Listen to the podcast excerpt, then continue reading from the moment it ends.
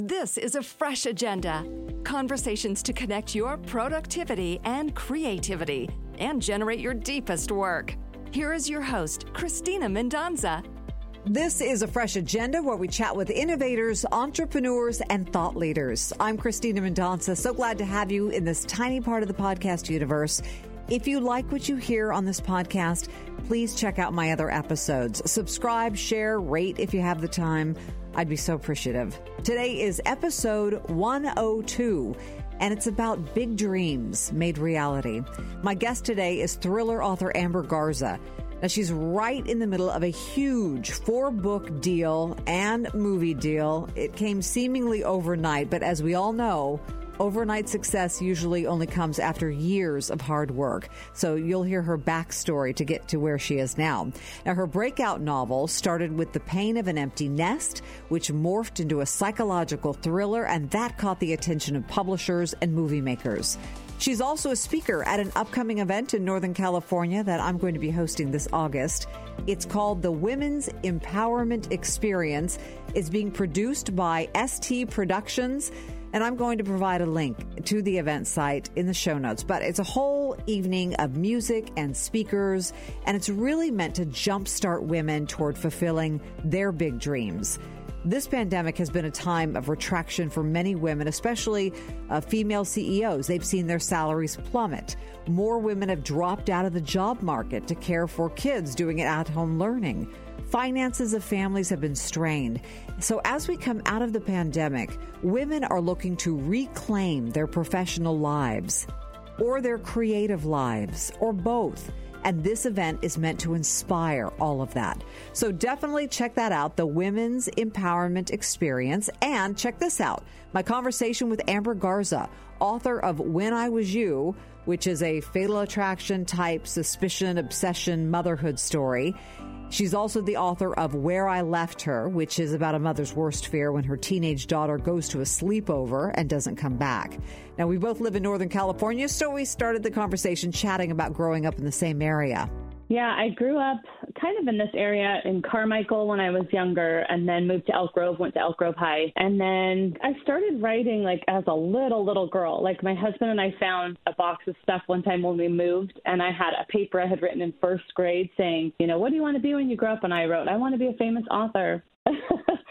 um, and I used to always, my parents split up when I was eight. And I remember I used to like write a lot of poetry about that, you know, like that kind of stuff, just trying to process through things. Mm-hmm. Um, and then when I got older and had kids, then I started picking up writing again. And I used to write like funny stories about them and I submitted them to magazines and I would try to get published that way. And then my first book I wrote was actually like about a mom, like the, it was called Confessions of a Harried Housewife. And she was like crazy just with all her little kids. And it was back when my kids were little. and it was very therapeutic to write that. Um, and then, actually, interestingly enough, when I wrote When I Was You, um, Kelly in the book, her son is away at college and she's really struggling with feeling empty and not knowing who she is as a woman. And I was in the, that exact stage at that time. My son was 19 and just kind of pulling away from me. And so uh, often women will get in touch and say, you know, I know it's a thriller, but I just really felt her struggle of feeling empty and not knowing who she was without her son. And I always say, like, that's funny because I really wanted to explore that in the book because I was struggling so much with that. And so I added that element in more for myself. So yeah. You know what? That is, so, and it is so common. I mean, you know, uh, we, the two of us have kids that are similar ages. And I think that is such an inflection point in someone's life uh, when your kids mm-hmm. leave for college. I mean, it's an inflection point for you individually. It is in a marriage. I mean, it is just it's it's one of those times of life that uh, uh people don't prepare you for. You know, other than they say you're going right. to be sad when you're an empty nester. Tell me how um, the genre of thrillers though became uh, so important to you and, and such an area of focus for you? Because it seems like your previous writing was more lighthearted or, you know, more uh-huh. psychological. But tell me about, you know, what attracted you to the thriller genre? So, about 10 years ago, and I'll preface this by saying I never really my passage of time isn't very good, so I always say about 10 years ago. and it could be 15 years ago, 20 years ago. Um, but I'm think it probably was about 10 years ago. I um, came across this book called Little Face by Sophie Hannah. And I just happened to see it at the library, never heard of her before, read the back, the, the blurb on the back, and thought it sounded really good. And I took it home and read it, and it was a psychological thriller. And it was the first time I'd ever read a book like that where I always read a lot of mysteries and a lot of suspense novels, but this was more like in her mind. And it was very like mind bending and everything you thought you knew you didn't know. And I just thought, wow, if I could ever write something like that, I was just so in awe of that genre. And I thought, if I could ever write something like that, I would just be so proud of myself. And so I read all of her other books, and then I started getting really into the genre. Uh, she was from the UK, she's from the UK, and they had psychological thrillers were much that was a bigger genre before it came here in the UK. Mm-hmm. And then in the US we started getting those books with like Gone Girl and stuff. And so then it became a larger genre here. But anyway, so I always had that in my mind. And then when I came up with the idea for When I Was You several years back, it just kind of, I thought, I think this can be it. I think this can be my psychological thriller. And so I just wanted to try to see if I could write one. And then I ended up just falling in love with the genre. And uh, I think because I've read so many of them that it came easier than I thought it would. right. It seems like the best writers are also voracious readers. Uh, what is your your process? Where do you write? Uh, do you have a special place that you write, or a special ritual before you write? Well, I my writing is my full time job, so I write every day. I have an office here at home, but then I also have my laptop. So I usually, to be honest, I usually start in my bed in the morning. I get up, grab my laptop, my coffee, and I'll start writing in bed for a couple hours because I don't feel like moving. and then I'll get up and get ready and then move into my office. And then I usually write the rest of the afternoon. It kind of depends. My husband works from home too. So sometimes we'll take a break in the middle of the day and go to the gym or we'll go run errands and come back. Uh, so sometimes I write late into the evening, but I usually try to write from like nine to four or so every day. When you came up with your first novel, I mean, did you when did you say, okay, this is you know where I'm gonna I'm gonna submit this first? I mean, who helped you? How did you get that novel seen? So my first book was the one I wrote, Confessions of a Harried Housewife, and I kind of just wrote it to see if I could write a book. Um, my kids were little, and I would write when they napped or when they went to bed at night. And I actually didn't tell anyone I was writing that and then one night at dinner, I told my family, my husband's like, "What'd you do today?" And I'm like, "I finished a book." He was like, "What?" um, and so then I kind of I would read back through it and think it's actually pretty good. I think I could do something with this, but I didn't even know where to start. So I started joining a lot of writers groups, going to conferences. I bought the Writers Market book, um, joined some online critique groups, and um, join like back then you could join um, a forum for Writers Digest magazine. Mm-hmm. And so then I just kind of started learning about the industry, started submitting. Um, with that particular book, I did almost get a publishing deal, but there, I could never it was like always like a, a request to resubmit. So he, the uh, editor would give me like, oh, make these changes and then resubmit it. And I did that several times and then I never could quite get it right. And so I just chucked that to like being a practice novel and I kept going. Um, long story short, I wrote for 17 years before I got this deal. wow. Um, I did self publish at some point. I started self publishing um, and I did a lot of like young adult books and really did find a good fan base and was able to make a living with that. But my dream was always to see if I could find a big five publisher and have a little bit more security.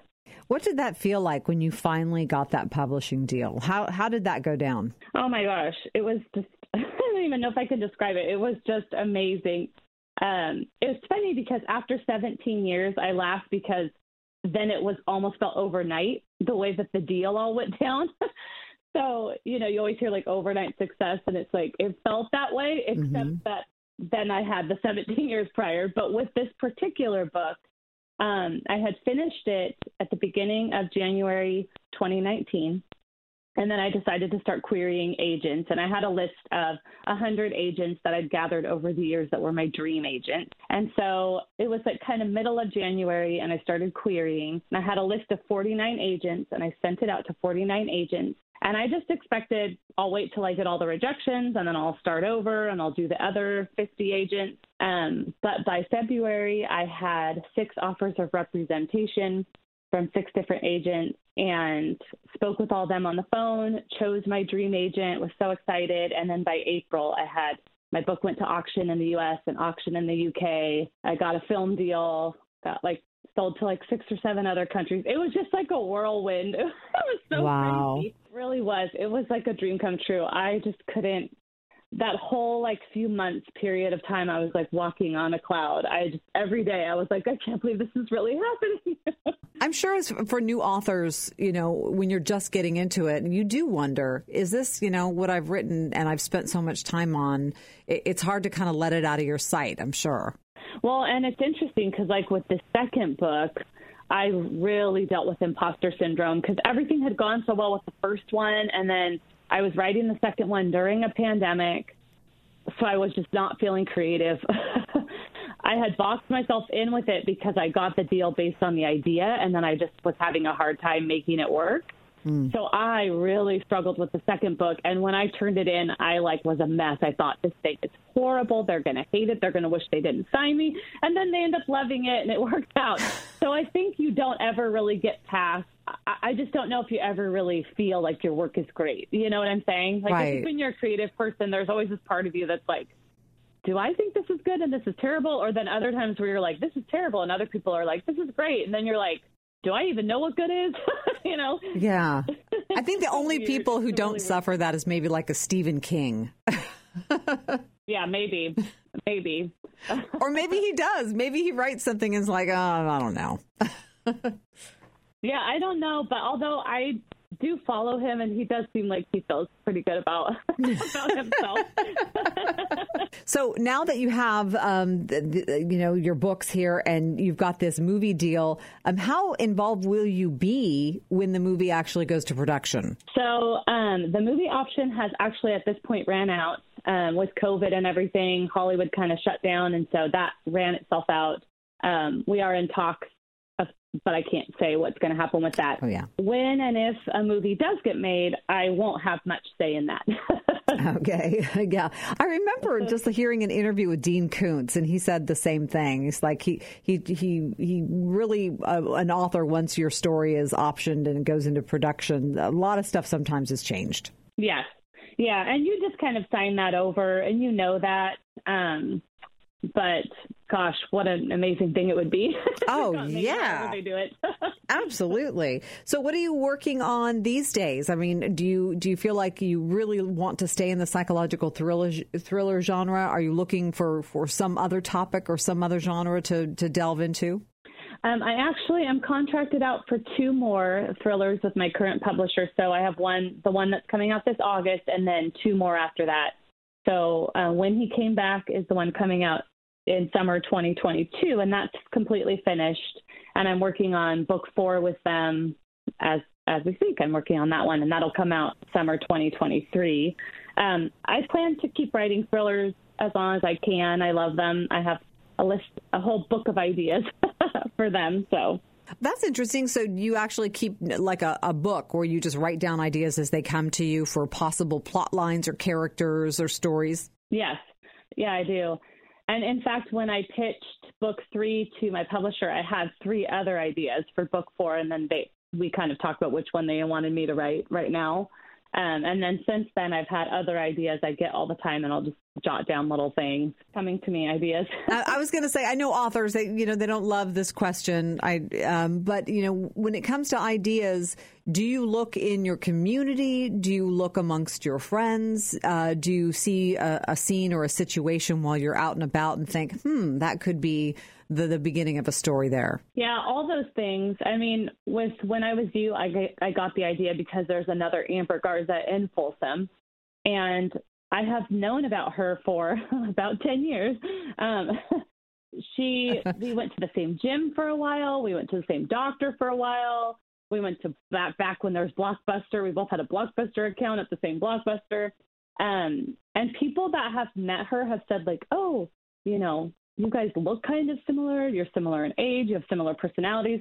So that's actually how I came up with the idea for When I Was You, because I kept thinking like that would be such a good plot for a thriller. Like, what if you combine the idea of like wanting keeping up with the Joneses, wanting each other's lives as we deal with in suburbia, with this idea of having a woman in your town with your same name. What if they met and wanted each other's lives? Mm. Wow. So I do come up with, and then with where I left her when my daughter was in middle school, I dropped her off at her friend's, a friend that I had gone to a lot of times. I dropped her off at the friend's, went back to pick her up, knocked on the door, and an elderly lady answered the door and said, like, I don't know what you're talking about. And I looked around and then realized, oh, I went to the wrong street. You know how a lot of the neighborhoods they all look the same. Right. So I just went to a home that looked exactly like her friend's home. But as I got in the car, I was like, wouldn't this be a great like idea for a thriller if I was at the right home? You know, and so that's how that's what happens in where I left her. The mom goes back, and an elderly couple doesn't know what she's talking about, but she is at the house where she left her daughter. Ah, Wow, that sounds great. That sounds so good. Okay, so um, uh, coming up in August, uh, you and I will be at this uh, women's event that's happening, the Women's Empowerment Experience. And I know that you're one of the featured speakers there. I'll be introducing you that day. So tell me a little bit about what you think you might like to say to women. I mean, I know that this is uh, a lot of women right now in their careers. Maybe they feel stuck or maybe they feel like they're ready for something new and something different. Um, what do you think mm-hmm. you'd like to say? Yeah, I you know, I think I want to talk about pursuing big dreams. I think that oftentimes like when you're a kid, you know, you have these big dreams like I did for being an author. But as you get older, you know, one you get, you know, more jaded in life like, oh, I need to come up with something more realistic or you have a family that you have to support, you know. Um and I think sometimes we let go of those like heart dreams we have or those big dreams that we had. Um, but I think that there's always room for that. You know, I think that we can always make space to try to pursue those things that we always wanted to do. Like obviously we're not going to become a princess or if you you know if your dream was to become, you know, Buzz Lightyear or something, but when you were a kid, but if you had a dream that was something that was attainable that you dropped along the way, I wanted to kind of talk about you know, some of the lessons I learned in trying to pursue this dream and kind of the fails along the way and also like the hindrances along the way, but like how you get past that. Very nice. Yeah, looking forward to that coming up in uh, in August. You know, a question I ask um, everyone that I interview on my podcast, and I'll ask you now: What do you do to recharge your batteries? What you know when you're feeling a little depleted? I mean, obviously you have a creative career. Um, what do you mm-hmm. do? Do you have a ritual or something that you do on a routine basis to kind of refresh and recharge? Yeah, I have a couple things. One is working out. Um, like I'll go swim laps. I'll go on a run. Just something to like be alone. And I find that swimming for me is the best one because you're underwater and it's quiet. You know, you don't hear any noise. Um, another thing I do is I I'm a singer, so sometimes I'll just get on the piano and play around with the piano by myself in the office. Um, my piano's in my office that I write in. Um, and then lastly, I would say either reading or listening to my true crime podcast. I do that every day. Just I think both things are solitary, and for me, I think sometimes I need to just be in a solitary space. Right. Sounds good. All right. Uh, Amber Garza, thank you so much for your time. We appreciate you. Um, Where I Left Her, When I Was You, two great novels, and we know that you've written others. Where can people connect with you? You can go to my website, ambergarza.com. Um, I'm also on all social media. I'm always under Amber Garza Author on Instagram and Facebook. All right. Thank you so much for your time. We appreciate it. Yeah, thank you for having me. It was fun. I hope you enjoyed my conversation with Amber Garza. I'm going to put all of her information in the show notes so that you can reach out to her and get one of her great books, already bestsellers, and more great thrillers on the way. You can also see her at the Women's Empowerment Experience that's coming up August 21st. It's under the stars at Quarry Park Amphitheater in the Rocklin area. Not only Amber Garza, but also our keynote speaker, Shari Fitzpatrick. Uh, she is the creator of the chocolate dip strawberry. Lori Ann Code will also be there, certified life coach. Uh, Skylar's Pool featuring Kitty O'Neill. If you are local to NorCal, you know them quite well. So they'll be out there playing as well. So it's dinner, it's a conversation, it's music. It's going to be a great evening. I'm going to be there emceeing. So we hope you can join us August 21st for the Women's Empowerment Experience. I will put a link uh, for more information on that show in the show notes as well. But you can always find it if you follow me on Instagram. I have it in my bio, so you can link to it quite easily there. Also, something else to let you know about another big project, PBS KVIE, our show COVID Lost and Learned will get another airing at 6:30 p.m. on July 18th. We'll have a national rollout this summer for it, uh, but this show will be shown regionally at PBS KVIE, which is Channel 6 to most folks uh, in the Sacramento area. This is a whole hour uh, that focuses on the pandemic, what we've lost, what we've learned from the perspective of law enforcement and religious leaders and students graduating and colleagues checking in from around the world from lots of different countries as well. It's hosted by myself, Robert Ray, who is a reporter for the Fox Weather Channel, and also Will Frampton, a longtime colleague. We co produced this together. We're super proud of it. You can find out more about that program at covidll.com. That's a website we've set up for it. So I want to thank you again for being here for this edition of A Fresh Agenda. If you like what you hear, the best way to let me know is to let others know with a review on iTunes or SoundCloud or iHeartMedia. Just Google A Fresh Agenda. It'll pop right up and you'll find a spot to leave some thoughts. You can also visit my website, MendonsaMedia.com. I'm Cristina Mendonsa. Thanks for being here. Let's stay connected.